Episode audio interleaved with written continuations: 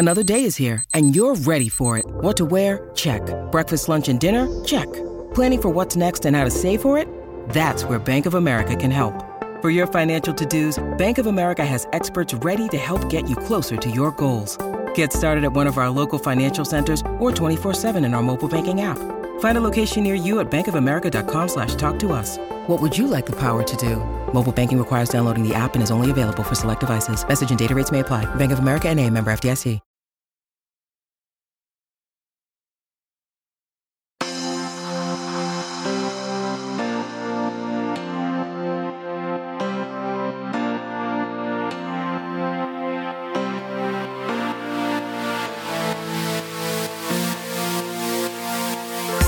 Hello, and welcome to Outward, Slate's LGBT podcast. I'm Jules Gill Peterson, coming to you live from the year 2024. You know, I managed, but kind of barely, to stay up to midnight on New Year's Eve. Um, and I did turn on Andy Cohen and Anderson Cooper's Times Square broadcast for like all of five minutes at one point. I think it might have been out of like morbid curiosity, but y'all, it was too weird for me. Like anyone who's lived in New York, I've always felt stressed by the idea that like people show up to Times Square at 9 a.m. on New Year's Eve because they have to kind of stand around all day waiting and apparently, or at least allegedly, don't have access to bathrooms. So just know that like whenever I see these crowds in Times Square, even on TV, my bladder really starts dancing. And then there was just something about like gaying up that whole scenario with Andy and Anderson in front of 1 million product placements that took it to a whole new level of weird for me. Anyways, I hope whatever kind of holiday you had, it included time for rest and rejuvenation and that you're feeling ready for this new year. I'm so thrilled because today uh, I'm bringing you an extra special episode where I'm sitting down with the one and only Raquel Willis to talk about her new memoir, The Risk It Takes to Bloom on Life and Liberation. You might remember that actually her book made it onto my gay agenda recently. And it was like a gay agenda I was making for myself. Literally, I needed to sit down and read this book as part of my gay holidays. So I figured why not share the experience with you all and invite Raquel onto the show to tell us more about her remarkable life journey and her fierce activism. It's a really exciting and interesting and moving conversation I know you're going to love. So stick around, and I will be right back with Raquel Willis after this short break.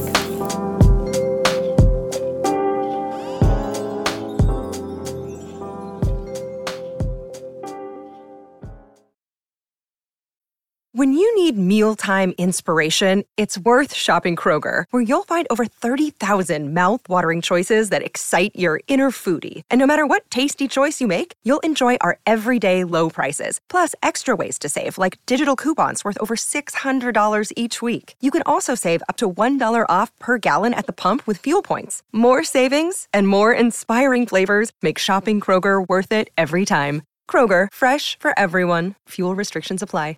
Judy was boring. Hello. Then Judy discovered ChumbaCasino.com. It's my little escape. Now Judy's the life of the party. Oh, baby, Mama's bringing home the bacon. Whoa, take it easy, Judy. The Chumba life is for everybody. So go to ChumbaCasino.com and play over 100 casino-style games. Join today and play for free for your chance to redeem some serious prizes. ChumbaCasino.com. No purchase necessary. Void where prohibited by law. 18 plus terms and conditions apply. See website for details. Coming soon from Slate Podcasts. So, first it was Dade County. Voters in the Miami area repealed civil rights for gay people by a two to one margin. In the late 1970s, cities around the country began rolling back anti discrimination laws that protected gay people. And then it was Wichita, St. Paul, Eugene. Successful campaigns against the gay community, which shocked us all.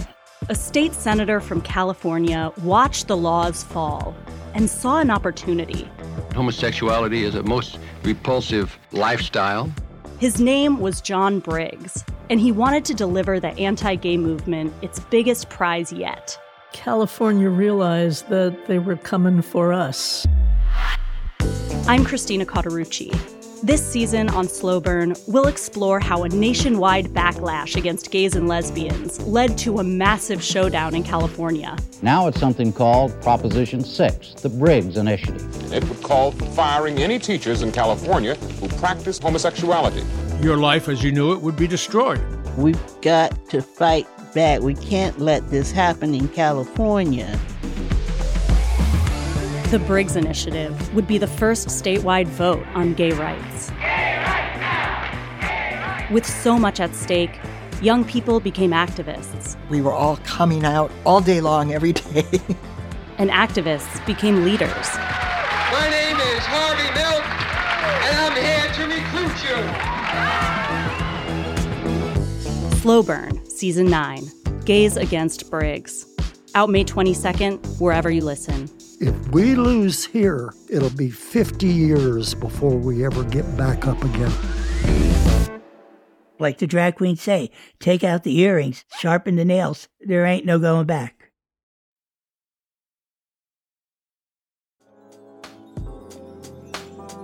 Welcome back. Listeners, I think we all know Raquel Willis is the real deal.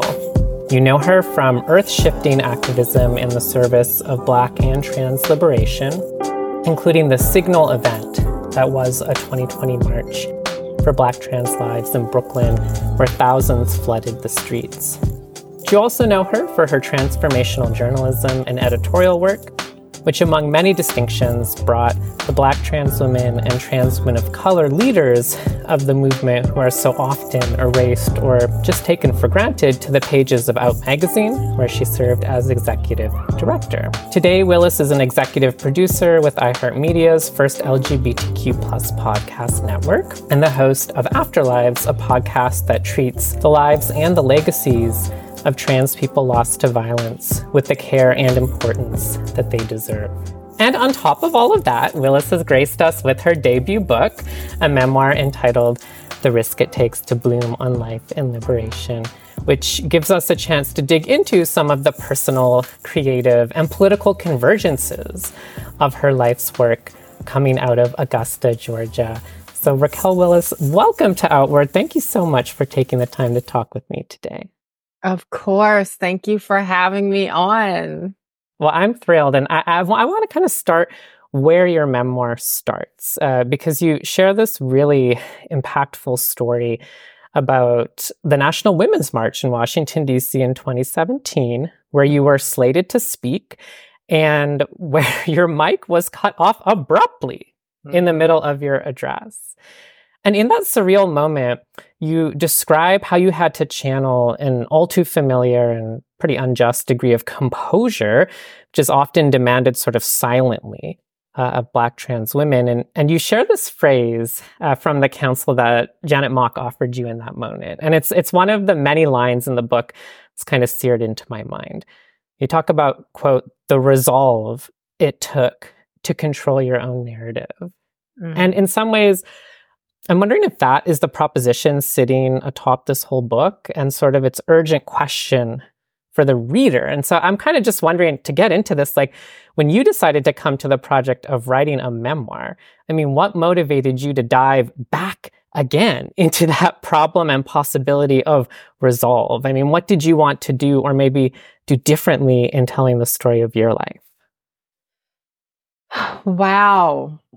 I think you're absolutely right. There is this dynamic of wanting to tell my own story on my own terms. Hmm. And that's really been at the heart of my career.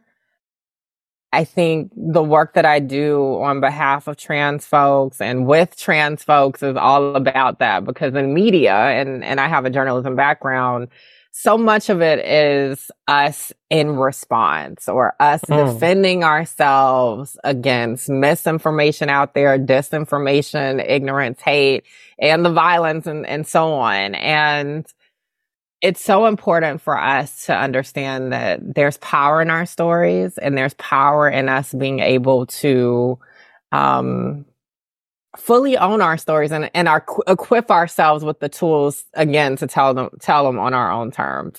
So that is so true. With this memoir, The Risk It Takes to Bloom, I was really interested in sharing a Black Southern trans experience. I don't Mm. think that we often get to hear particularly what that dynamic is like. When I think about, you know, one of the last major Black Southern trans releases, it was really Hiding My Candy by the Mm. Lady Chablis in Yeah. 1994. You know, so I was what, three years old and I didn't know she existed until I, I was an adult, right? Hmm. So a good 20 years later. And so I just think about how much of the Southern narrative and place Hmm. has played a role in, in not only my story, but of course, just who I've become. So that felt important. Mm. Um, it also felt important to share the particulars around coming into my own with a black southern and also catholic family Right. um, there's so much complexity there there's so much evolution and i think when people hear one piece of my experience whether it's that i'm black or that i'm from the south or that i'm catholic there are a lot of assumptions about what that experience was like yes there were struggles there were challenges and that's true of anyone but also there were opportunities for evolution and growth, especially with my family. And so that felt important to tell.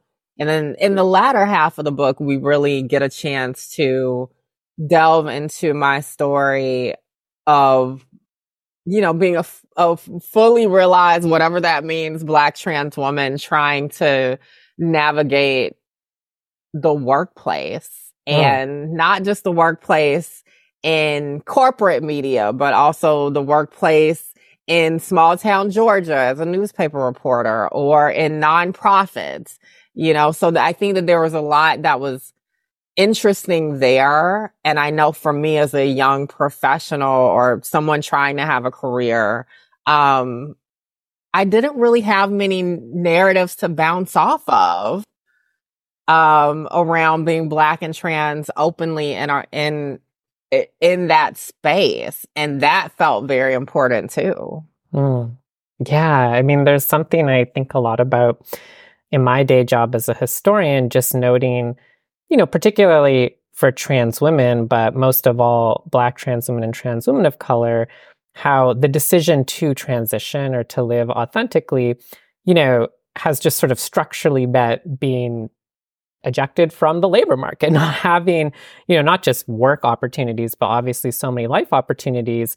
But there is this generational shift happening right now where we're seeing a lot more, certainly, you know, millennial and Gen Z, um, you know, trans women of color and Black trans women, uh, uh, you know, finding a place for themselves in different industries in a wide array of walks of life, but without really any precedent. And I think that that creates such a, I don't know, there are times that that just feels sort of like vertigo, right? I mean, in, in some ways, it- to me, it's like, yes, that's exactly why it matters to to write a memoir, even when, you know, we've got a lot of life left to live, right? I mean, I, I, I, I'm sort of curious about part of what you were saying there, because one of the things I think, you know, people will be so gripped by reading um, before we get into some of the actual stories is how you manage to pull off something really, I think, really hard, which is being able to write for multiple audiences at the same time, right? You're talking about telling a Southern Black, you know, story of of your life. Uh, and that's something that at, at moments, right, as someone who grew up in Canada and someone who isn't Black, you know, I, like the, the pointedness and the vividness, the way that you told those stories was really like impressed on me. But I also couldn't help but thinking, ah, this is also a story that like non-trans people need to hear or white trans people need to hear. Um, it's also a story that you're telling to non-trans people, you know, who are black and live in the South, right? Um, or who are black and live in different regions of the country. I mean, is that something that was sort of on your mind or did it just sort of like come organically from writing? Because I'm just so impressed by that capacity to to tell your story, but in a way where different groups of people with way different like reference points can understand what you're saying. Yeah, I mean, the pressure, of course, Hmm. is always there to, as a writer, as anyone producing anything to be consumed, because that's a big part of this as well. That there is a certain amount of access that maybe what we consider to be the average person can have into that work. Um, and I guess what I came to in later drafts was, well, why can't the average person be a black trans person? Hmm. Right? Why, why does it have to be that I can only tell my story if I throw, you know, the encyclopedia of trans experience or black experience or southern experience at the world. Hmm. That's not my job, right? My my hope is that people show up curious, right? Yes. And I can make decisions around, okay, well, what am I going to articulate more? And and even when I try to articulate you know, what realness was or being stealth meant, um, or passing. I really wanted to insert a, a- an analysis that these are real dynamics that Hmm. trans folks in general contend with. And also it's problematic as fuck that we have to contend with some Hmm. of these dynamics. Hmm. You know, these dynamics that dilute what I consider to be the the more powerful sacred elements of our transness or our difference. Hmm. Um so yeah, in those moments I might try to articulate more. But outside of that, I mean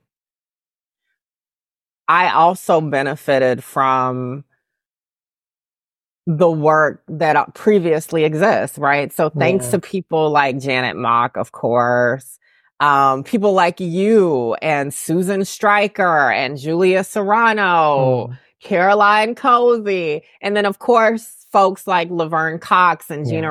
Rocero and others. I didn't necessarily have to start at a 101 perspective Hmm. um, there's a body of work out there that includes trans experiences. And I'm hesitant to say a trans canon, right? Like I know Right. that there's a utility for that as a category and a genre uh, in a sense, I guess. But I also think that um Hmm.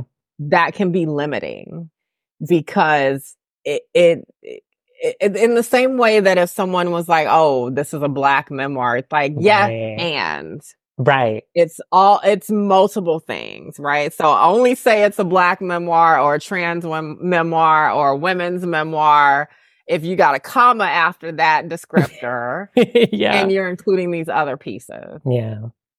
Yeah, I love that. I mean, and I think that's one of the exciting and maybe startling or provocative and like usefully provocative takeaways is that like I think sometimes you know the project of trans inclusion as it has been sort of packaged for a wider world presumes that you just have to input this one new word and understand it and add it to the tapestry of what you already know. But actually it's more exciting it's more interesting and it's more complicated. So maybe i want to dive in a little to to the part of the book where you talk about your college years uh, in athens georgia. Uh, and I was just riveted about how you tell the story of your time um, in a drag ensemble that that played a pretty important role, it seems, in how you sort of found yourself, but also then how you started claiming different aspects of your voice. So, could you just tell us a little bit about uh, about this? Uh, you know, performance group, Misters Not Sisters, um, both both maybe some of the people who shaped you, but also maybe just tell us a little bit about how performing drag, how becoming, you know, Rebel DeVoe played a role in coming into your womanhood, because I think that that's a story about about trans womanhood that that I don't know. I just think people are getting more and more anxious about understanding because someone said that drag does not make you a woman. You know, like anyways, I don't need to repeat all of that, but but tell us tell us a little bit about that time of your life. Yes. Well, I always knew that my experience in drag could be weaponized against me, right? Hmm. To kind of chip away at the validity of my identity, my experience, my womanhood.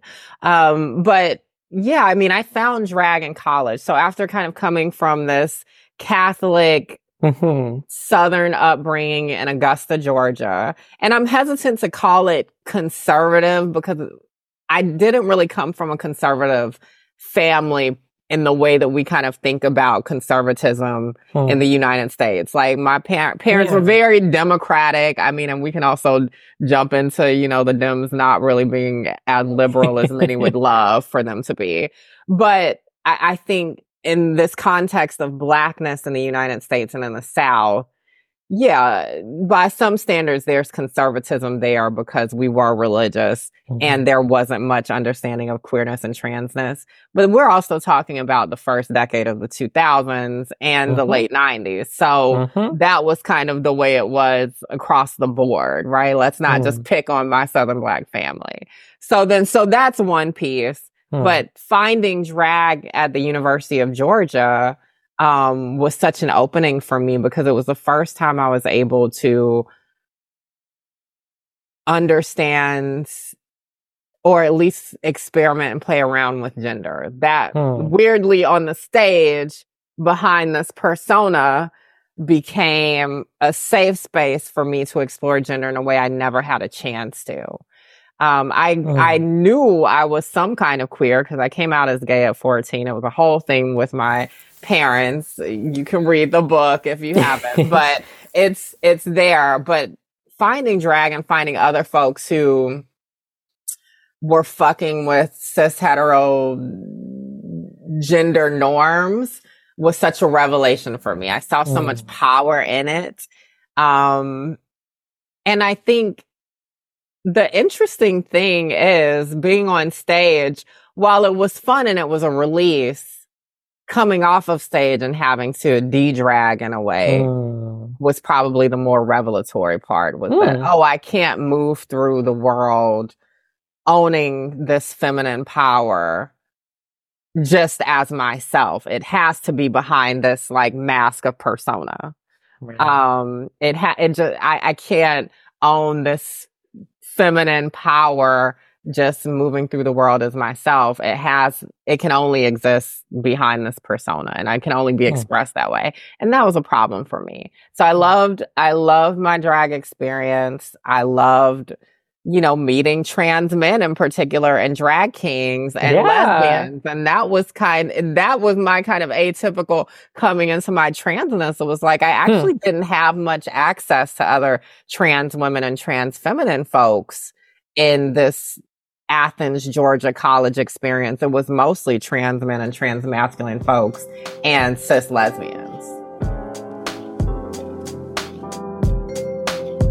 Well, we'll dig in more to Raquel Willis's formative years in Atlanta right after this short break.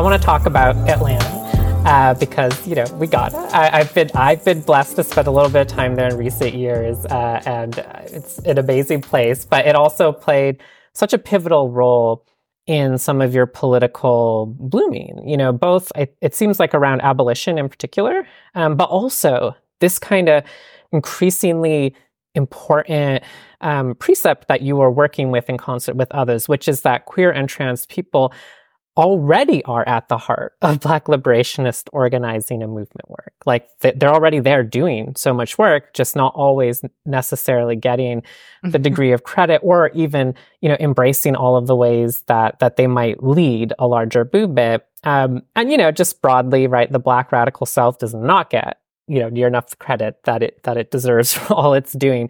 Um, so yeah, so I mean, you know, when you think back on on your Atlanta time, I mean, what are some of the causes or actions you were a part of, or the people you worked with that you think sort of left their strongest mark on you, or or their strongest mark on your politics? I s- did a bit of activism in college. Like I was involved with the LGBTQ student groups in Athens, Georgia. Um, but of course, this was in a collegiate context um, and a very white context. So moving to Atlanta um, about a year or so after graduating from the University of Georgia Hmm. really immersed me in this wider community of Black feminists, Black queer and trans folks, and on and on. Um, but I, what was kind of the inciting moment that pushed me not only to come out professionally as trans, because I started my career not being out in my first job, um, was the death of Leelah Alcorn. And so, so that unfortunate suicide and the posting of her letter on Tumblr after the act was committed really changed my understanding of my place in the world and and you know my mission Yeah. started to form around well how can i use my career my work to improve the lives of other trans folks particularly trans youth trans girls and women particularly ones we've lost too soon Hmm. and so that brought me into more of these activist spaces in Atlanta. And I learned so much more than I ever could have bargained for because this was also a time where the movement for Black Lives Mm. was um becoming more visible at least in the mainstream this was about 2014 2015 and so I met folks through the Racial Justice Action Center, um, which had a program for trans leaders, an internship Mhm. uh, with a group called Solutions Not Punishments. Uh, at the time, co- coalition, but now it's collaborative. Um, and so there, I was completely radicalized around the experiences of trans folks being harassed by police, um, the experience of folks um, being incarcerated, um, learning about figures like Ashley Diamond and Ky Peterson, black trans folks who had been um, incarcerated and dealt with the brunt of the carceral system, and luckily are still with us today and and out and about, you know, making their stories known and living their lives. So that was important to me. Mhm. Um, I also learned more about reproductive justice work and movements from groups like Sister Song um, and Southerners on New Ground. So there was this beautiful kind of ecosystem. Mhm. And that again turned all of these ideas that I had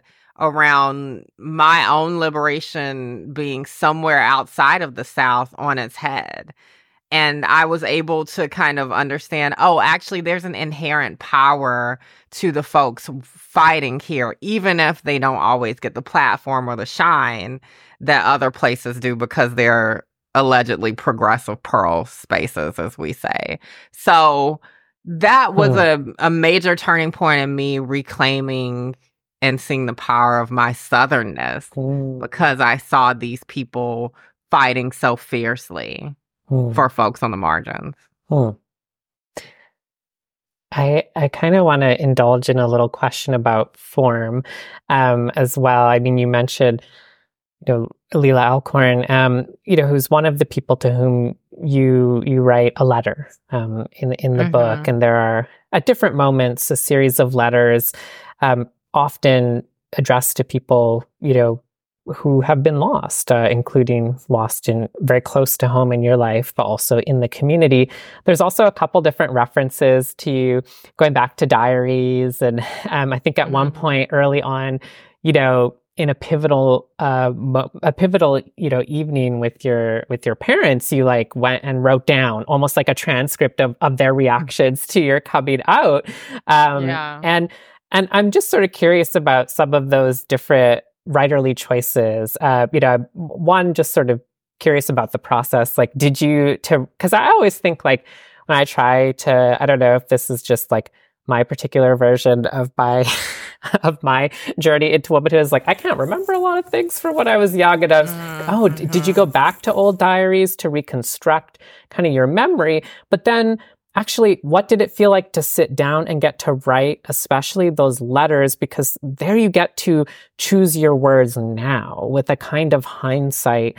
Uh, and I imagine, but I'm curious to hear that maybe that allows you to say things now that you weren't able to have said at the time, kind of in that, that initial raw power of loss. Uh, and I'm just curious, like, what what did that feel like, uh, or or what are some of, what's your takeaway from that? Because there's something. I mean, those letters really like, whoo, they they get you when you're reading, and I, I just I'm just sort of curious what that process was like for you. Absolutely. Well, that epistolary approach Hmm. really came about pretty organically i i believe i mean i the first fully fledged chapter that i wrote of the entire book was that letter to my dad. Because i knew that that was going to be the most difficult thing to write. And it it wasn't a letter at first so i should be uh, i guess clear about that. But the chapter itself i it, it was written um with as many details as I can remember. I mean, that day of Hmm. his death from a stroke, it was just etched in my mind. So I had that.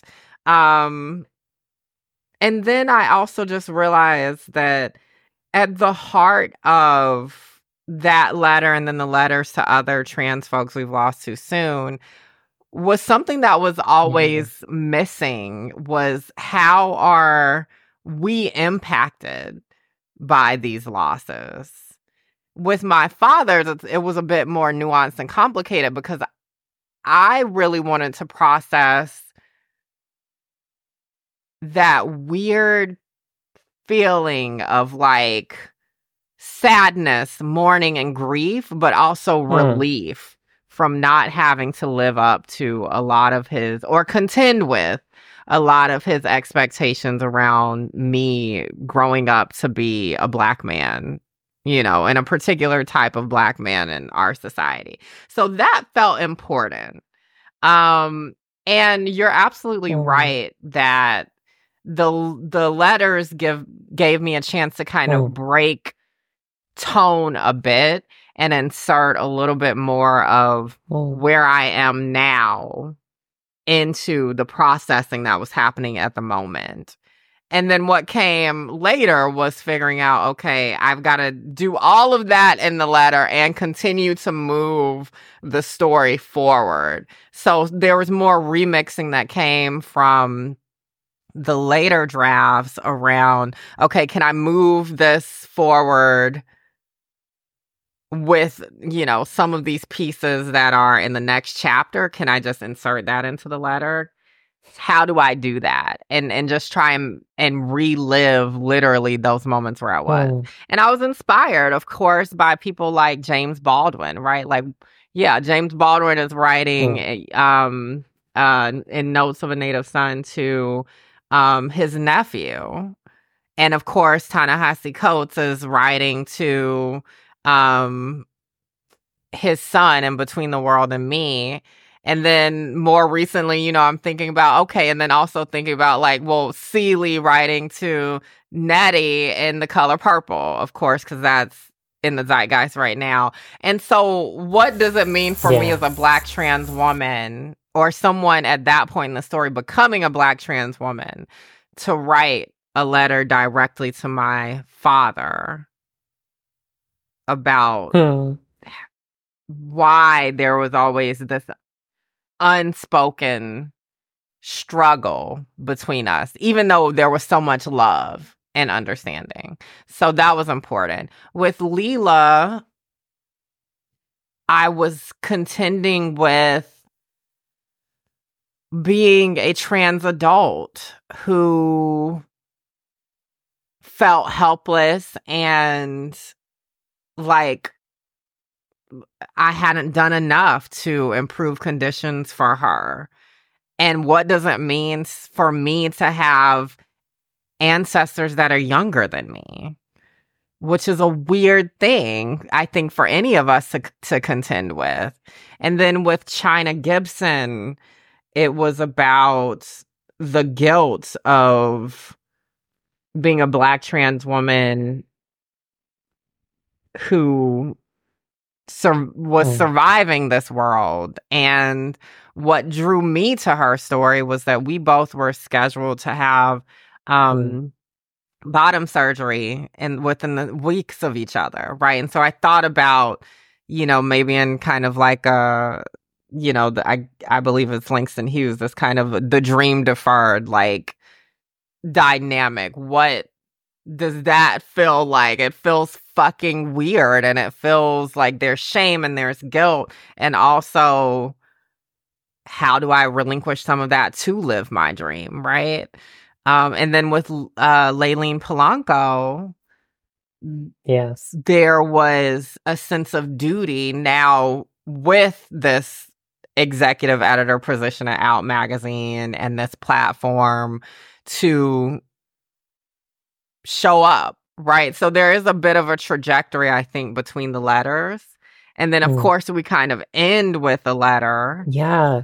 um in welcome to the garden and the epilogue to everyone really Mm. i mean particularly future generations of queer and trans folks but i think definitely folks living in the now in a time where we have really had to understand that progress is not linear at all Right, right. But th- but in that way, that that I mean, it's so beautiful to hear you articulate that arc for the letters because that does bring us to to where you know the memoir the memoir ends, but it's not the ending. And there's something you know, I don't know. It's like I, I, I think probably because I'm the same generation of you, and like you know, a lot of the cultural references and, and historical beats are, you know, I remember being around, you know, the same same age at the same time. I, you know, kind of get to 2020, you know, get to the march in Brooklyn. By that point, I had left New York, but I remember just being glued to my phone. I mean, I knew a lot of people there that day too, and just like listening to their their testimony of what it felt like, and having that that feeling that you that you share of like, well, this is it. I mean, this power has risen and it can never be put back down. And then, and then the pivot into the epilogue to say, okay, but here we are. that revolutionary pulse is not gone, but it has not, its greatest dreams have not been realized either. And there's something really important about that. And there was a way that I was like, oh, yeah, this is why it has to be a memoir that doesn't end with, and then at the age of 120, I, you know, went for a nice sleep at the end, right? Like, like it's ending in this political note. And so I want to give you the chance to, to take us there to, to, to, to wrap up our conversation. But like, if this book's ending is in some way, perhaps, you know, part of the new beginning or new chapter in your life, I mean, what's next? But, you know, I ask that in the sense of like, what do you want to come out of the power of that day in 2020 uh, and since you know its successive iterations what do you what do you see next uh, for yourself in concert you know with with black trans people's collective future? Uh, you know as we know what's coming down the pipeline it's not going to be very much fun. Yeah. Oh wow. I know just a real easy question for you. Sorry. I, I lull I, I walked you right i lured you right into that one. I'm no sorry. you're great. Um i love it. The main gist that i try to leave people with is that the idea that liberation is this particular thing and it's going to look like uh, uh, everything being answered all all questions being answered all dissent being silenced um is an ideal and a lot of folks in previous generations would probably say, you know, we won't have li- we won't see liberation in our lifetimes. And I Hmm. I think a lot of us hear that and, and there's a sense of sadness or a sense of grief because we won't have, uh, you know, our perfectly configured life. Um and I don't think that we have to think about it that way. Um I think every generation is called to figure out how to continue this larger collective march towards liberation. And also, we are called to figure out how to build liberation into our everyday lives. So, what are the ways that you can divorce yourself from these systems of oppression, divorce yourself from these forces, these voices that tell you you're not enough, you're not full, you're not a whole human being, you're not sacred, you're not beautiful, you're not this or that?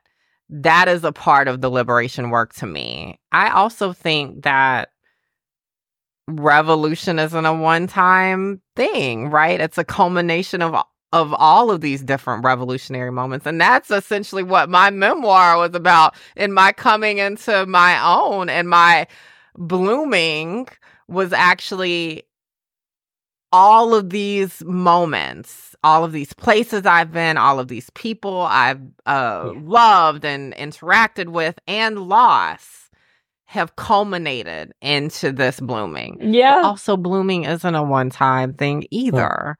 And so we're called to continuously take risks to see if there's something better on the other side. So that is there. And I guess the last thing I'll say is, you know, what I hope to accomplish with this book is what other folks did for me. I, I think mm-hmm. each generation is called to plant their own seeds and leave the soil richer for the next ones to do do with it whatever they want. So the Marshas and the Sylvias, they didn't have a chance or the access to write memoirs, right? But they planted these big ass seeds, did they not? I mean, I we would not be in conversation with each other with the strides that they made with fewer resources than we have, right? So that's important. Um, yeah. and I hope that the the next generations can do even more than, you know, we ever could have dreamed as well. That's right. So do I. And just what a what a beautiful parting sentiment to think that it's not just a tragedy that's taking so long to get to the real good part of the revolution. It's that, you know, each generation is building something on top of the prior one and things, you know, things are moving, uh, and, and they will continue to do so.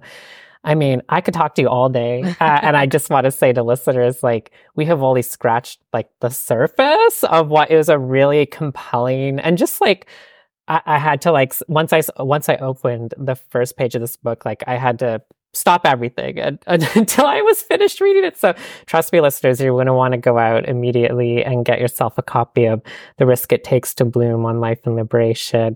And Raquel Willis, thank you so much for, for taking the time and for, for sharing uh, all of your insights and, and wisdom with us today. Of course. Thank you for having me. And thank you for your work and contributions. And I'm excited about your next release too. Oh, thank you. That's so sweet.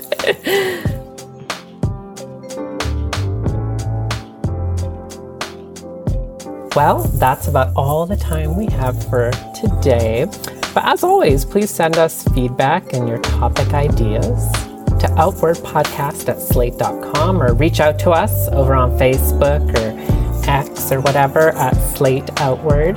And just a reminder if you want to join Slate Plus, you can get ad free podcasts, extra segments on shows like The Waves and Working, and you'll never hit a paywall on the Slate site. If that sounds promising, you can always check out slate.com slash outward plus for more information. Our show was produced by the fantastic Palace Shaw. If you like Outward, please do subscribe in your podcast app, tell your friends about it, and rate and review the show so others can find it. And in the meantime, bye, y'all. Stay gay.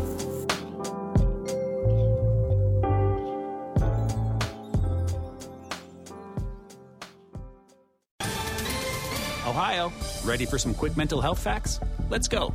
Nearly 2 million Ohioans live with a mental health condition. In the U.S., more than 50% of people will be diagnosed with a mental illness in their lifetime. Depression is a leading cause of disability worldwide. So, why are some of us still stigmatizing people living with a mental health condition when we know all of this? Let's listen to the facts and beat the stigma. Ohio, challenge what you know about mental health at beatthestigma.org. Coming soon from Slate Podcasts. So, First, it was Dade County. Voters in the Miami area repealed civil rights for gay people by a two to one margin. In the late 1970s, cities around the country began rolling back anti discrimination laws that protected gay people. And then it was Wichita, St. Paul, Eugene. Successful campaigns against the gay community, which shocked us all. A state senator from California watched the laws fall and saw an opportunity. Homosexuality is a most repulsive lifestyle. His name was John Briggs, and he wanted to deliver the anti gay movement its biggest prize yet. California realized that they were coming for us. I'm Christina Cauterucci. This season on Slow Burn, we'll explore how a nationwide backlash against gays and lesbians led to a massive showdown in California. Now it's something called Proposition 6, the Briggs Initiative. It would call for firing any teachers in California who practice homosexuality. Your life as you knew it would be destroyed. We've got to fight back. We can't let this happen in California. The Briggs Initiative would be the first statewide vote on gay rights. With so much at stake, young people became activists. We were all coming out all day long, every day. and activists became leaders. My name is Harvey Milk, and I'm here to recruit you. Slow Burn, Season 9 Gays Against Briggs. Out May 22nd, wherever you listen. If we lose here, it'll be 50 years before we ever get back up again. Like the drag queen say, take out the earrings, sharpen the nails. There ain't no going back.